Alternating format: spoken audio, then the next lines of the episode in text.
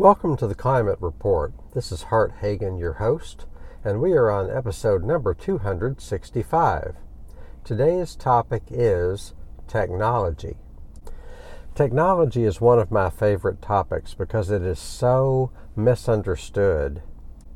What we misunderstand about technology is where it comes from, what it is, how we should feel about it, how we should control it, who should control it.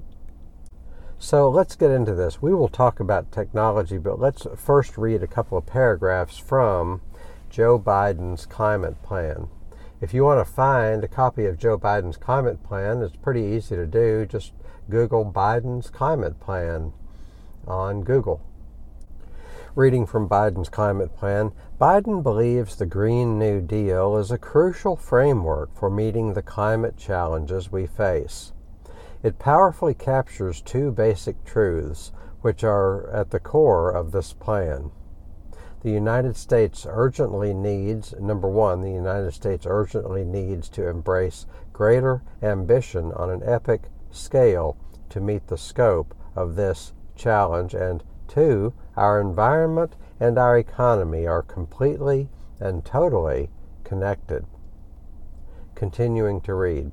If we can harness all of our energy and talent and unmatchable American innovation, we can turn this threat into an opportunity to revitalize the U.S. energy sector and boost growth economy wide we can create new industries that reinvigorate our manufacturing and create high quality middle class jobs in cities and towns across the United States. We can lead America to become the world's clean energy superpower. We can export our clean energy technology across the globe and create high quality middle class jobs here at home. Getting to a 100% clean energy economy is not only an obligation, it's an opportunity.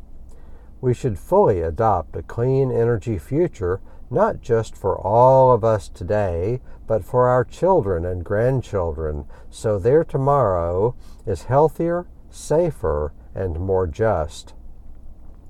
As president, Biden will lead the world to address the climate emergency and lead through the power of example by ensuring the U.S. achieves a 100% clean energy economy and net zero emissions no later than 2050. The Biden plan will ensure that U.S. achieves a 100% clean energy economy and reaches a net zero emissions no later than two, uh, 2050. On day one, Biden will sign a series of new executive orders with unprecedented reach that go well beyond the Obama Biden administration platform and put us on the right track. And he will demand that Congress enacts legislation in the first year of his presidency that number one, establishes an enforcement mechanism that includes milestone targets no later than the end of his first term in 2025. Number two, makes a historic investment in clean energy and climate research and innovation. And number three, incentivizes the rapid deployment of clean energy innovations across the economy especially in communities most impacted by climate change. So, in the language of this, Obama's, I mean, Biden's climate plan, in the language he hints at innovation at several different points.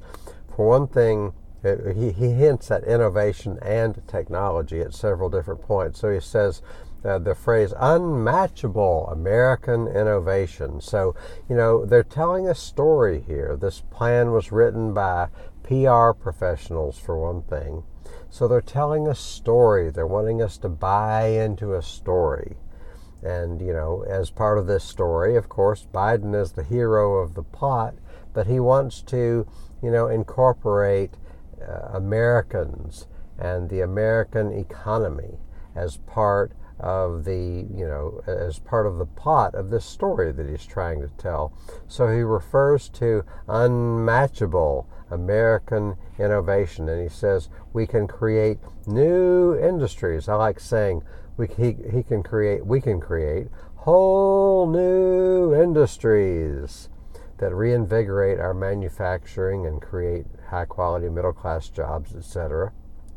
He also says we can uh, become the world's clean energy superpower.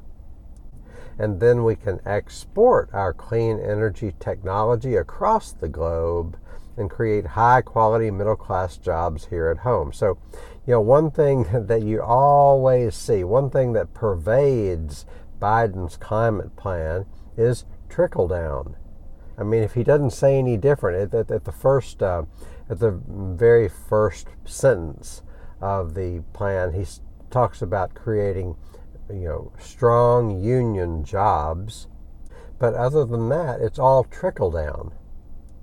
In other words, we're going to create strong industries, and you, the worker, should hope that the prosperity of those industries trickles down to you and we're going to create whole new industries. We're going to create strong industries, and the communities of America can only hope that the benefits and the prosperity coming from those uh, companies and industries is going to trickle down to you. But you have to get in there and you have to mix it up and you have to bring your best to this whole process. That's trickle down. So when he talks about being a clean energy superpower, and when he talks about exporting clean energy technology across the globe, I'm wondering, you know, who's going to own the patents? Is this technology going to be something that is free and open source? Is it free to anybody? Or is it going to be, uh, you know, patents? Are we going to have the government subsidize technologies and then you know private owners own the patents. So in hart hagen's perfect world we don't have very many patents if any. Especially in you know not just hart hagen's perfect world but a lot of people are thinking hey maybe when the government develops technology at taxpayer expense private companies should not own an exclusive patent on those technologies. Because a patent is just a monopoly.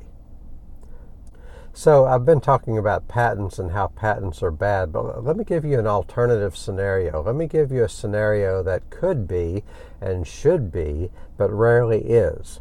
So I'm thinking of three examples in history that show that collaboration can really, really, really work well uh, with collaboration being the opposite of competition. So we can have competition or we can have collaboration. We can't have both. So here are three examples uh, that um, of where collaboration worked really, really well.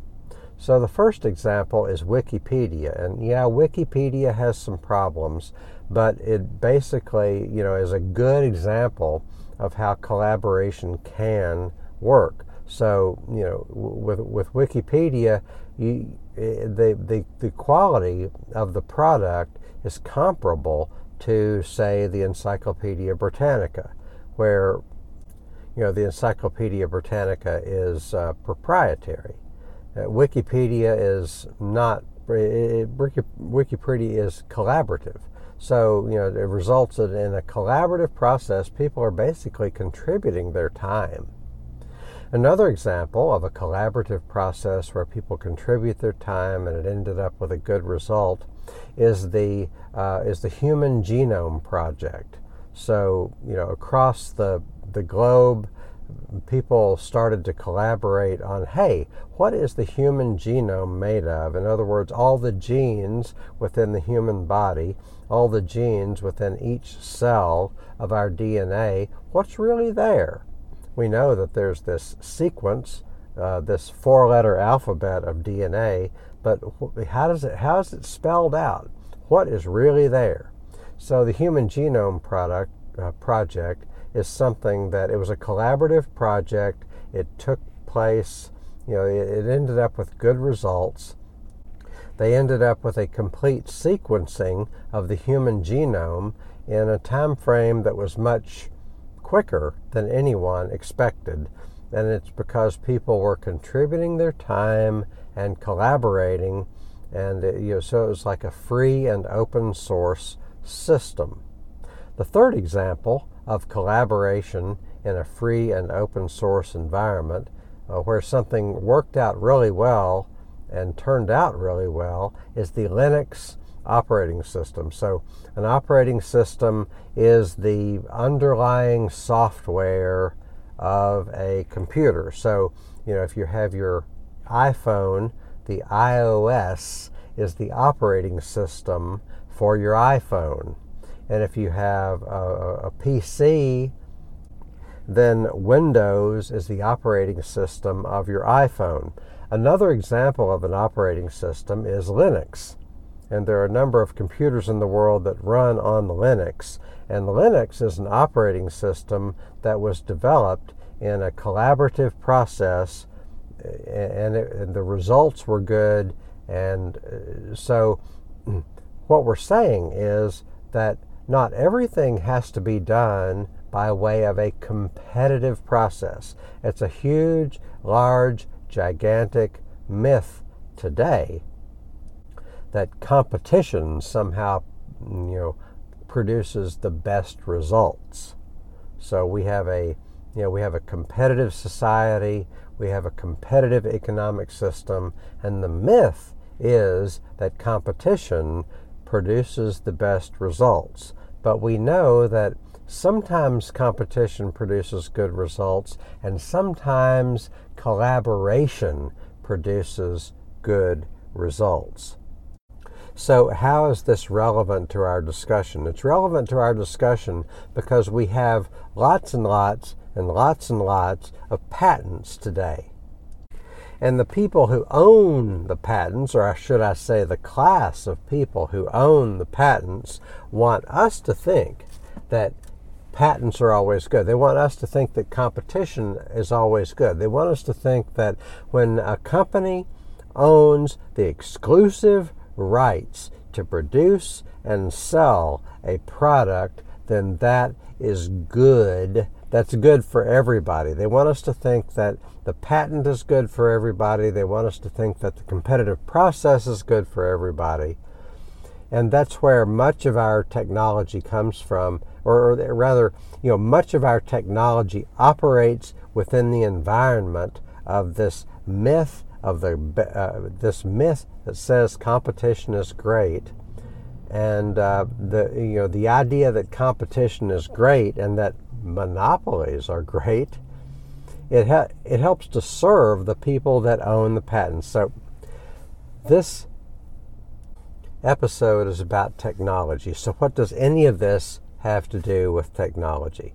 The what this has to do with technology is that we have some huge, large gigantic choices to make, and the huge, large, gigantic choices we have to make relate to the idea of should technology be patented or should technology not be patented? In other words, should Apple have the right to exclusively use uh, Apple's technology? And should Google have the right to u- exclusively use Google's technology? And Hart Hagen's answer to that question is in most cases, no, for two reasons. For one thing, you know, Apple did not invent the computer, they only profit from the computer.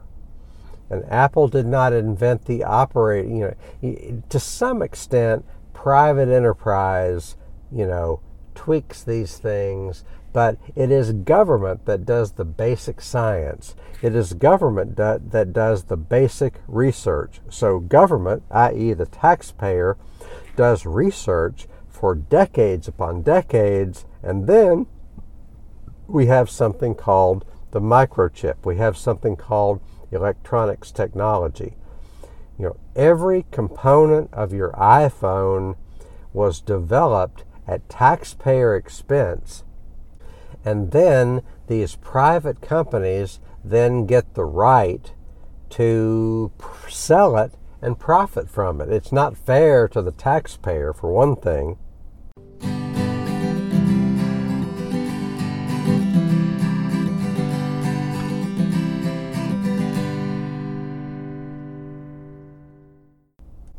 So we really need to look at whether companies should have the right to patent, you know, technology. And we should look at whether companies should have the right to patent not only electronics technology, but also medical technology. Your pharmaceutical companies are profiting from their patents of you know medical technologies that have been developed at taxpayer expense. Why should the taxpayers spend all this money for you know why should taxpayers spend money to develop drugs at taxpayer expense and then have a company uh, pri- profit from it privately and then sell it to the consumer at exorbitant prices there are heartbreaking stories of families that have to bankrupt themselves because they have to buy medicines and procedures from companies that have patented these medicines and procedures and devices, even though the medicines and the procedures and the devices were basically developed at taxpayer expense. Why should taxpayers invest in something and then be gouged by private companies just because a private company was there to buy up the patent that was developed at public expense. I think you know how I feel about it. Private companies should not have the right to gouge people for products and services and technologies that were developed at taxpayer expense. So the reason I've been going into this is that Biden's climate plan, you know, it has all of these embedded assumptions that technology should be patented by private companies and private individuals. In fact, there was this guy named Josh Fox who was extremely critical of Planet of the Humans because it cast doubt on the efficacy of solar power and wind power etc. And Josh Fox happens to own like 30 patents in uh, in, in, in solar technologies and things like that. So here's somebody who has a vested interest in profiting from uh, solar technologies. I would argue that those private patents should not exist. Why do we want to give one person the monopoly rights to to to, to anything. Why should you know the idea is that monopolies help innovation, et cetera, et cetera, yada yada yada, make me puke. This is the story we've been told since we were knee high to a grasshopper. That you know patents are good for innovation because it encourages the individual to invest in innovation, et cetera, et cetera, et cetera. You know, there may have been a time when that was true, but we live in different times now, and I question whether it was ever true that you should have a patent in, you know, that that having an exclusive patent, i.e., monopoly power, monopoly control, exclusivity in a certain technology, I question whether that was ever good for innovation, and yet that's all we've ever heard. So that type of ethic, that type of philosophy just pervades the Biden climate plan. You know, trickle down and the desirability of patents and the need for the government to incentivize certain industries, and hopefully that will trickle down to individuals and families and communities. And all the while, we're supposed to worship at the altar of technology. So, this episode is supposed to be about technology. Let's get into technology and, and, make a few comments about it. So, Biden's climate plan says we should incentivize the rapid deployment of clean energy innovations across the economy, especially in communities most impacted by climate change. So, my question is what are these clean energy innovations? So they're trying to talk about new technologies such as solar, wind, electric grid, electric vehicles.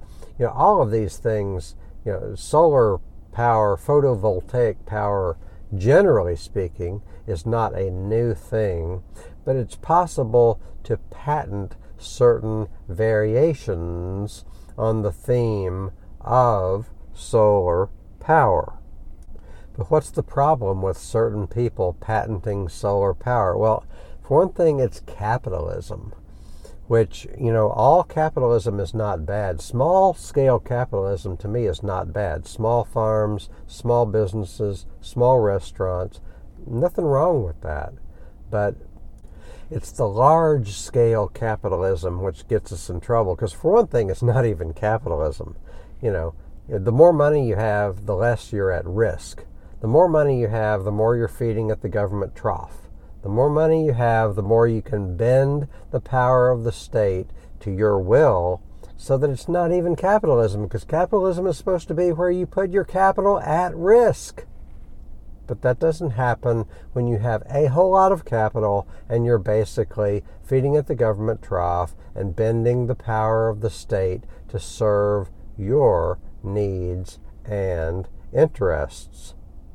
But when we talk about technology, you know, often we're talking about electronics technologies, and oh gosh, it makes me sick. Don't get me started on how electronics technologies are not always good all the time. Electronics technologies, the problem with electronics technologies is that there's lots of mining involved. You know, electronics involves metals, uh, and, and you know, metals include cobalt and coltan, and sometimes lithium, and sometimes copper, and sometimes uh, you know silicon. And these these are things that you know. Some of the things I've named are rare earth metals. So they some of them involve slave labor. Most of them involve some type of water pollution and air pollution, and they can be manufa- mine the mining and the, the processing of these minerals can take place in the most exploitative conditions. And, uh, you know, I, I, was saying a while ago that capitalism per se is not a problem, and that's true. Uh, you know, small scale capitalism is not a problem like big scale capitalism. And, but, but capitalism always involves exploitation. It always involves extracting as much as you can from labor and the environment, not to mention democratic institutions. So wherever you have uh, and one of the, among the worst examples of this includes mining. When you're mining for metals, oh my gosh, when you're mining for metals, you're extracting from labor. For, for one thing, a lot of places in the world have slave labor, and if it's not slave labor, it's low wage, and it's disgusting. And, you know, environmentalists should hang their heads in shame that they allow so much slave labor to go on. Environmentalists should hang their heads in shame that they're promoting solar power and wind power and electric vehicles, and these things involve slave labor straight up. For example, you know, you have uh, Elon Musk, and you have Elon Musk is the owner of Tesla, and Tesla is, uh, you know, the Tesla is the brand of is the premier brand of luxury electric vehicles, and uh, electric vehicles require lithium ion batteries. Lithium ion batteries are made from lithium. Lithium is a metal that comes from different places in the world, but not least of all Bolivia. so Bolivia in South America contains possibly the better part of the world's lithium.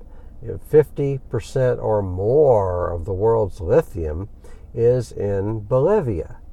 So the question is are the people of Bolivia going to be the primary beneficiaries of the lithium of Bolivia? And American capitalists have always said, heck no, that's our lithium. The Bolivian people just happen to be sitting on it. It's our, those are our natural resources. The people of Bolivia are irrelevant. So Elon, so so in Bolivia there was this coup about a year ago, classic CIA supported coup, and it's like, okay, people of Bolivia, you've had Evo Morales for your president for a very long time, and you have elected Evo Morales president in elections fair and square for a very long time, but sorry, we're going to take away your democracy and we're going to replace it with a fascist dictatorship. So all of a sudden, in late 2019, Bolivia has a fascist dictatorship. What's up with that? And they, like there were Christian fascists who believed that the um, the people, the indigenous people of Bolivia, were they they they believed that they were devil worshippers, and um, but the main point is that American corporations such as Tesla uh, with Elon Musk, they don't want democracy. And, uh, you know, if you have a democracy and, and you have lithium, then we're going to we're going to uh, decimate your democracy and we're going to take your lithium.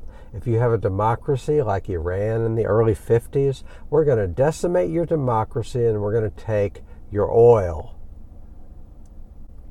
if you have lots and lots of agriculture, such as um, Guatemala in the 1950s, then we're and you have a democracy, then we're going to decimate your democracy and we're going to take your natural resources at the behest of a company like United Fruit Company that now does business as Chiquita, as in bananas. And, and so the common theme here is who owns resources. This you know, episode has been about technology. Who owns the resources associated with technology? Who owns, who should own the patents associated with technology? Who, own, who should own the metals associated with technology? Is it, you know, is it the people who paid for the technology to be developed? Is that the people who should be a Democratic majority in Bolivia or wherever you know this wherever the natural resources happen to be and American corporations say no. And the American government says no. And all of that ethic is pervading it pervades Biden's climate plan. That's all the time we have. Thank you for joining me. Hope you come back soon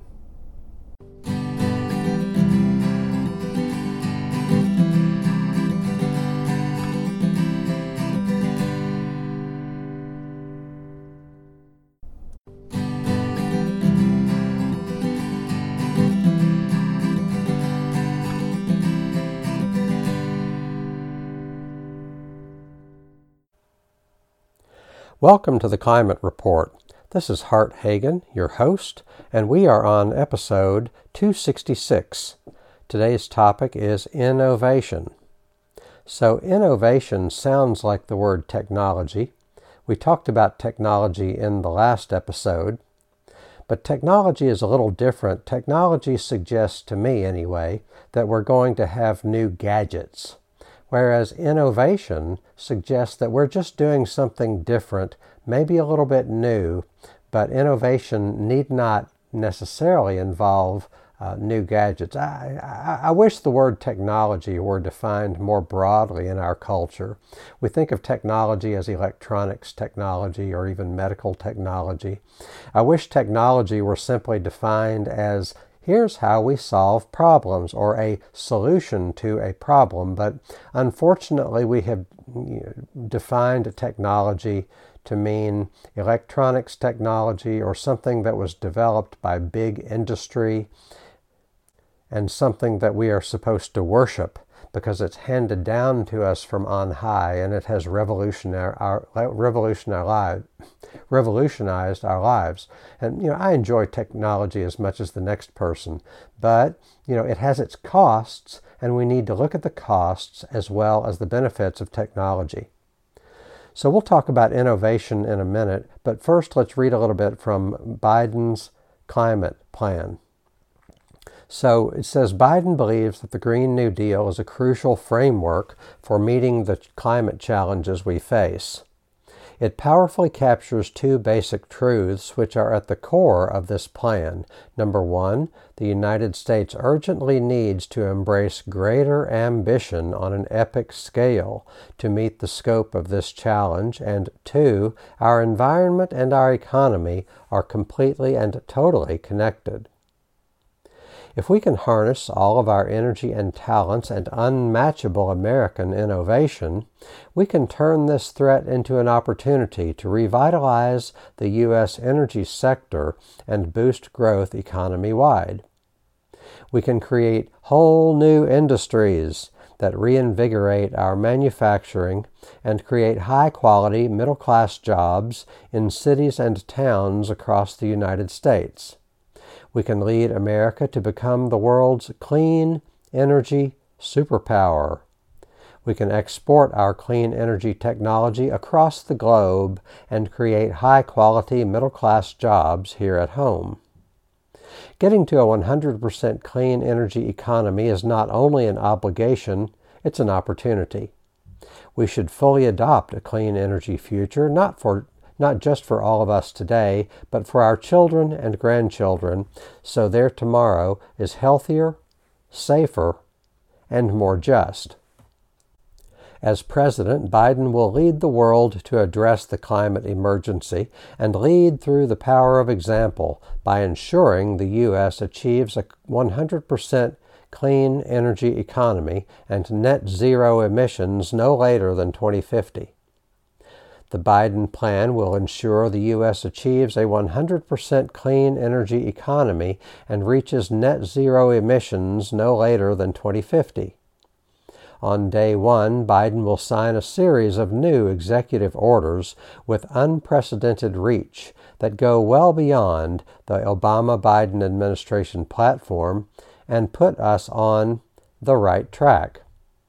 And he will demand that Congress enact legislation in the first year of his presidency that does these three things. Number one, establishes an enforcement mechanism that includes milestone targets no later than the end of his first term in 2025. Number two, makes a historic investment in clean energy and climate research and innovation. And number three, incentivizes the rapid deployment of clean energy innovations across the economy, especially in communities most impacted by climate change. So I want to take issue with a few phrases here. One of them says that the United States urgently needs to embrace greater ambition on an epic scale. It seems to suggest that we need to try harder. Well, the last I checked, Americans are trying pretty darn hard. We're working pretty hard. I'm not sure if we if it serves us well to play into this myth that says we're not trying hard enough and that the solution to our problems is to work even harder than we are now. If anything, what we need is an adjustment, a, a change of mindset, a willingness to sacrifice, but the willingness to sacrifice cannot be uh, shared unequally. The main people that need to sacrifice are the plutocrats the main people that need to give up much of what they have are the people who have way too much money and way too much power. And I'm not talking about the 1% so much as I am the 0.1%, the fraction of a percent that really have most of the money and rule the world. So let's not talk like Americans aren't working hard enough. If anything, it's the plutocrats that need to go on a big, huge diet. Because too much money in too few hands is the power to do a lot of harm. Too much money in too few hands is the power to make war. Too much money in too few hands is the power to pollute our water. Too much money in too few hands is the power to have a monopoly without the government having the power or the will to break up the monopoly. Too much money in too few hands means you own the media. And when you own the media, you can indoctrinate people. And Americans are heavily indoctrinated. Another phrase I want to take issue with is the thing that says we can create new industries, or as I like to say, whole new industries. Well, let's create new industries where we need to, but when we don't need to, let's not create whole new industries. Let's eliminate some industries. We have industries that should be, if not entirely eliminated, should be reduced by 90%. I'll talk in a few minutes about how defense needs to be reduced by 90%. The manufacture of new cars needs to be reduced by 90%. The manufacture of new airplanes needs to be reduced by 90%. The airline industry, you know, air travel needs to be reduced by 90%. These huge farming operations, manufacturing operations that are too big to do anything in an environmentally sane way. Those need to be eliminated or need to be reduced by 90%. Cattle farming on public lands needs to be reduced by 90% or eliminated entirely. Logging on public lands needs to be reduced by 90% or eliminated entirely. Fracking needs to be entirely eliminated, or if we can't entirely eliminate it, we at least need to reduce it by 90%. So before we create whole new industries, and any industry you can think of is going to pollute, the solar panel industry is going to pollute. It's just a question of how much, and it's a question of where they pollute. But you can't get around. Uh, you, you can't get around polluting. You know, if you make solar panels, you can't get around polluting if you make windmills. You can't get around polluting if you make electric cars. All of these industries pollute. So before we create whole new industries, let's eliminate the industries that we can.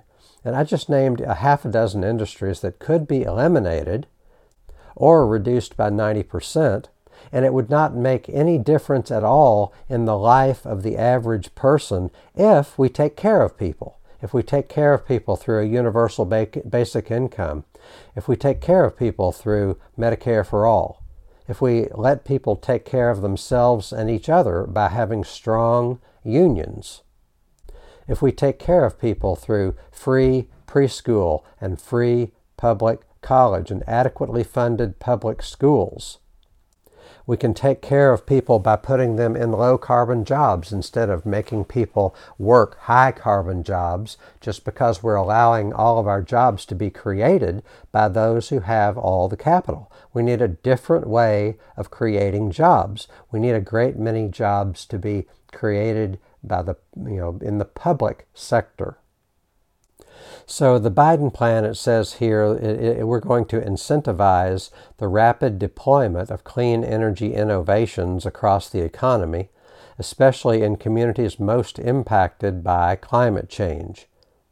I tell you, that looks like an invitation to pork barrel, especially if, like, okay, so when it says we're going to rapidly deploy clean energy innovations across the economy, especially in communities most impacted by climate change, it's like, okay, we're going to set up a solar panel factory in a neighborhood of Latino people or African American people or indigenous people, and we're going to set up the factory there because uh, these are people who have, have been historically the most impacted by climate change. And I'm thinking if you're dealing with capitalist businesses, if you're dealing with businesses that are owned by capital, then what good is that doing anybody?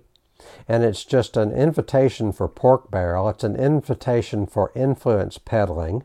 It's like put your solar panel factory in my district and I will and I will bribe you or you know put put your solar panel panel factory in Louisville Mr. Yarmuth and we will give money to your campaign if you promise to bring this solar panel factory to Louisville.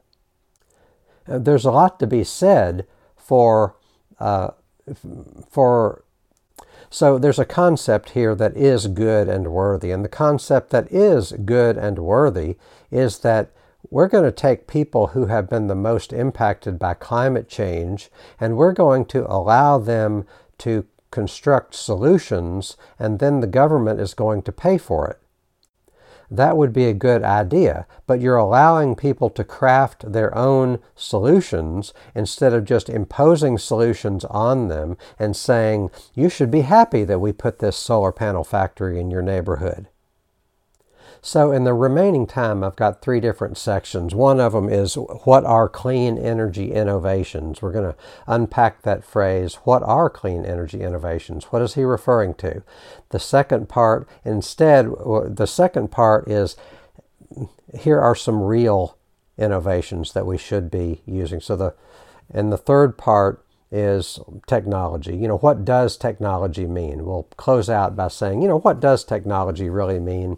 What should we think when we hear the word technology? What, would, what should we feel when we hear the word technology?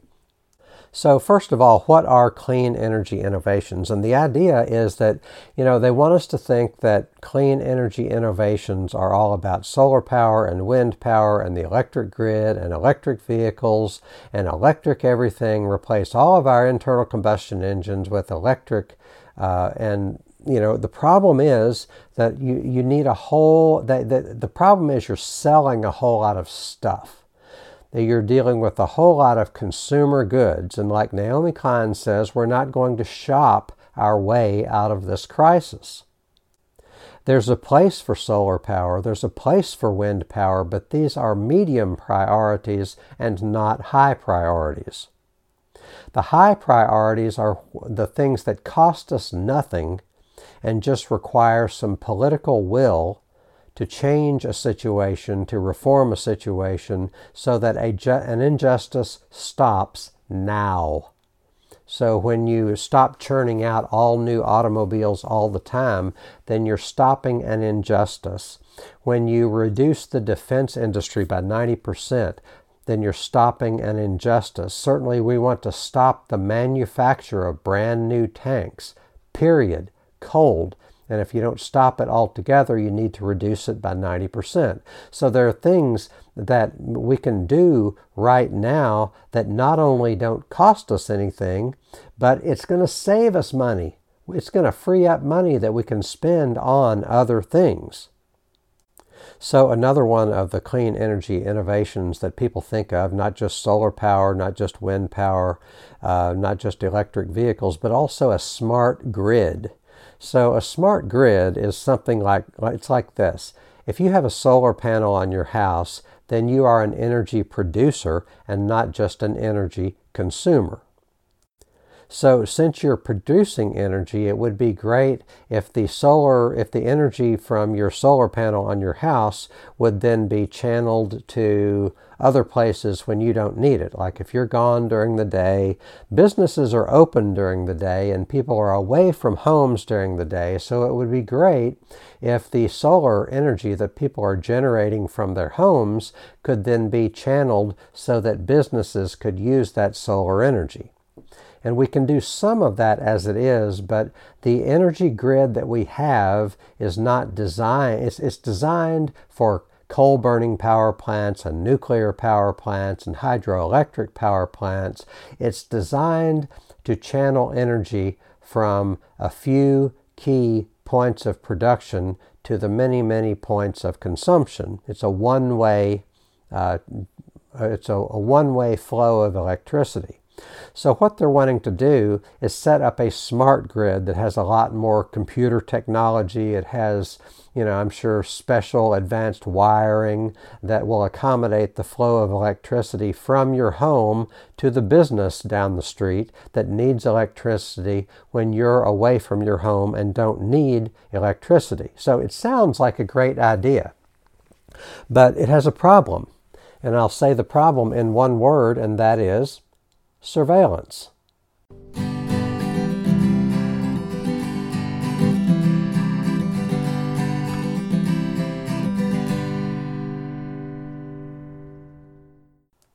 So if we have a smart grid, all of a sudden, you know, the, the all of a sudden, who who has all of a sudden the powers that be, i.e., the government, i.e., the National Security Agency, that they have a whole lot of information about what's going on in your home. If you think you have very little privacy now, it would be even less privacy if every time you change your heater, if every, every time you change your thermostat or turn on your toaster or open your refrigerator door, it's being monitored from a place that who knows where.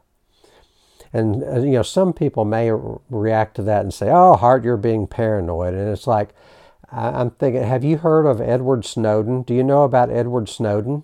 Um, do you know that we know now, as of you know five or six years ago, that the NSA has all the information from our cell phone. Not all of the information, but they have the metadata.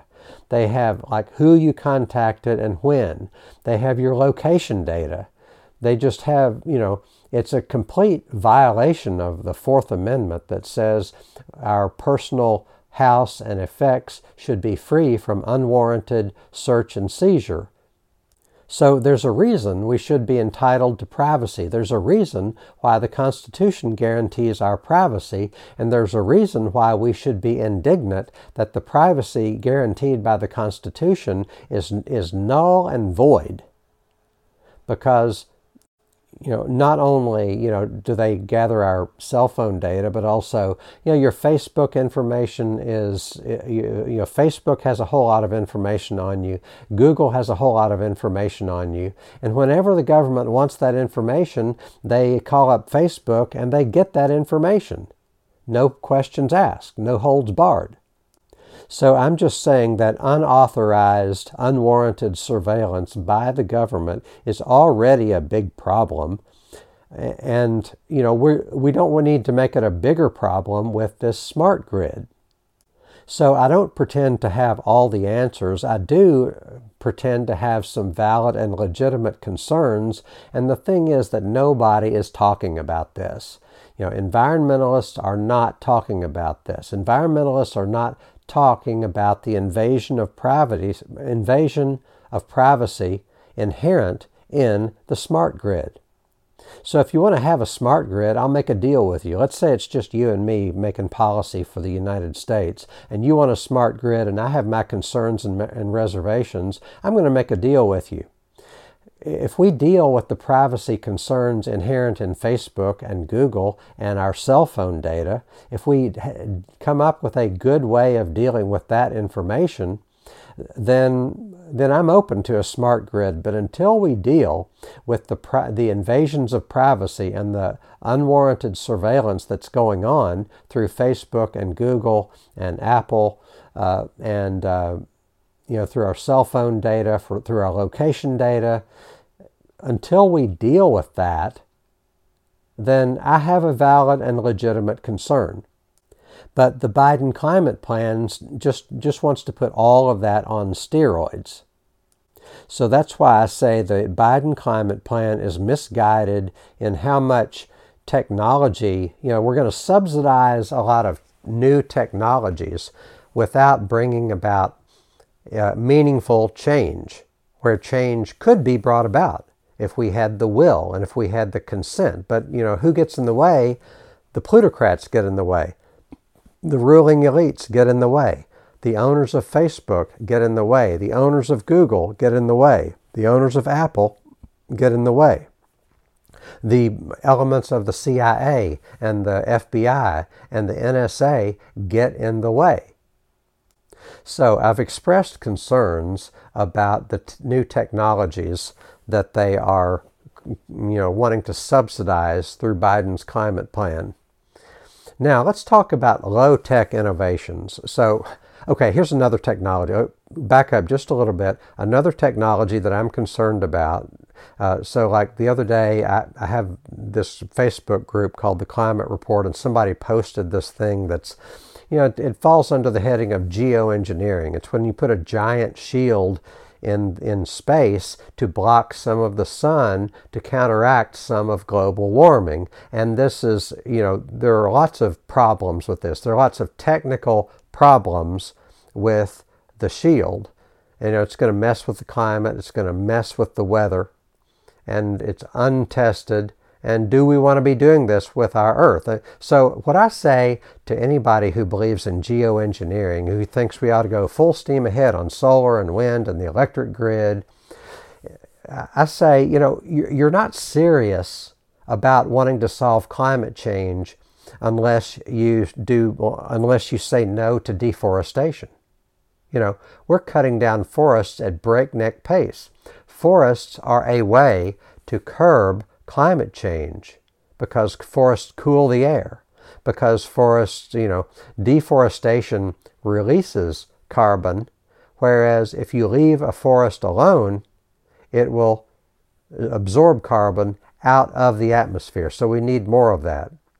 So that's an example of a low cost solution. And if you're not willing to go with the low cost solutions, then I have to ask why are you wanting to spend a lot of money on things that, that might not work or might only work so well?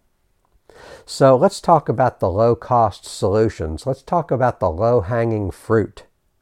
Let's talk about real innovations instead of just new gadgetry. So, if anybody is really serious about wanting to solve the problem of climate change and not just make money selling gadgets that are supposed to address the problem, then let's have a moratorium on deforestation.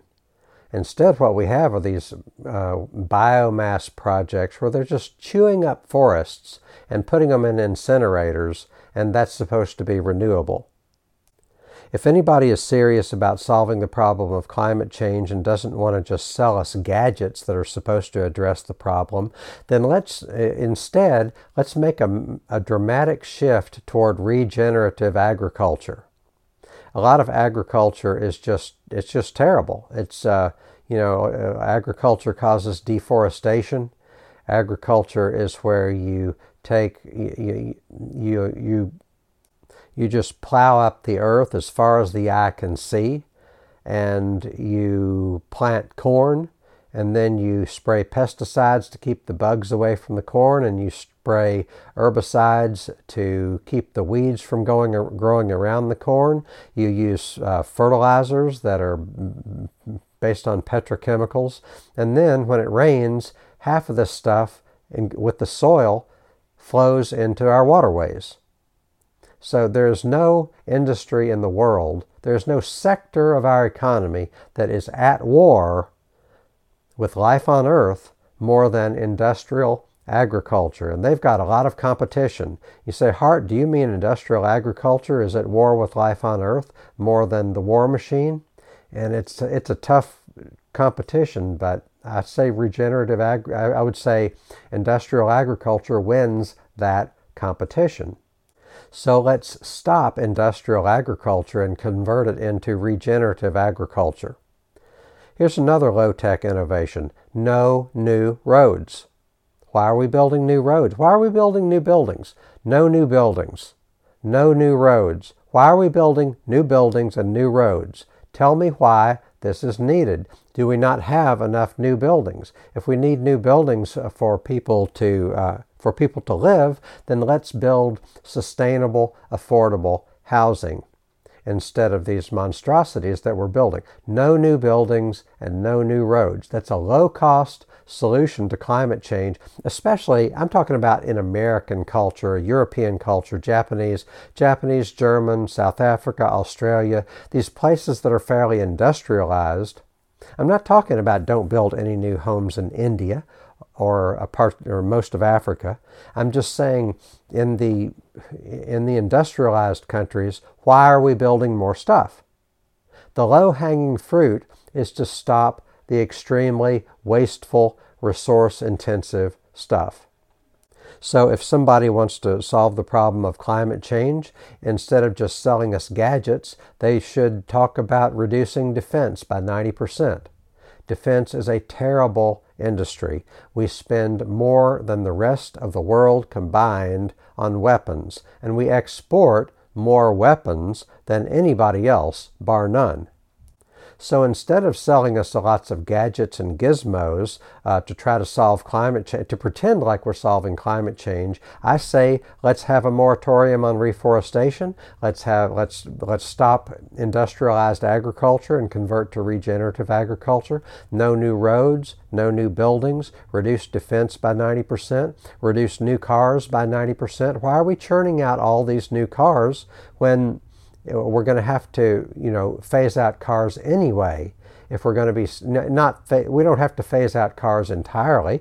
There will always be some cars, but we need to stop building new cars all the time. We need to reduce new cars by 90%, reduce new cars by 90%, reduce new cars by 90%, reduce defense by 90%, reduce defense by 90%, reduce air travel by 90%. Yes, reduce air travel by 90%. Why are we flying here and there and here and there? We certainly need to reduce the manufacture of new planes by 90%. Why are we manufacturing all these new planes? Why are we flying from New York to Washington, D.C.? We, if we took the, uh, the highway funds that we're spending widening our interstate highways, we could have money for a train from New York to D.C. in no time. Why are people flying from San Francisco to L.A. or from uh, Northern California to LA. Why are people doing that? Why do we not have trains going from, you know, along the West Coast and along the East Coast? Why are people flying from Louisville to Chicago? Why are we not why do we not have a train going from Louisville to Chicago? We're always widening these highways.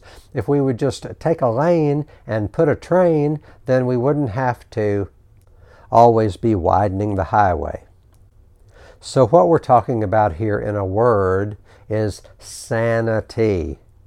Sanity. Let's not confuse sanity with conformity. Conformity is not sanity if conformity means we're doing things that are insane. That's all the time we have. Thanks for joining me. Have a great day.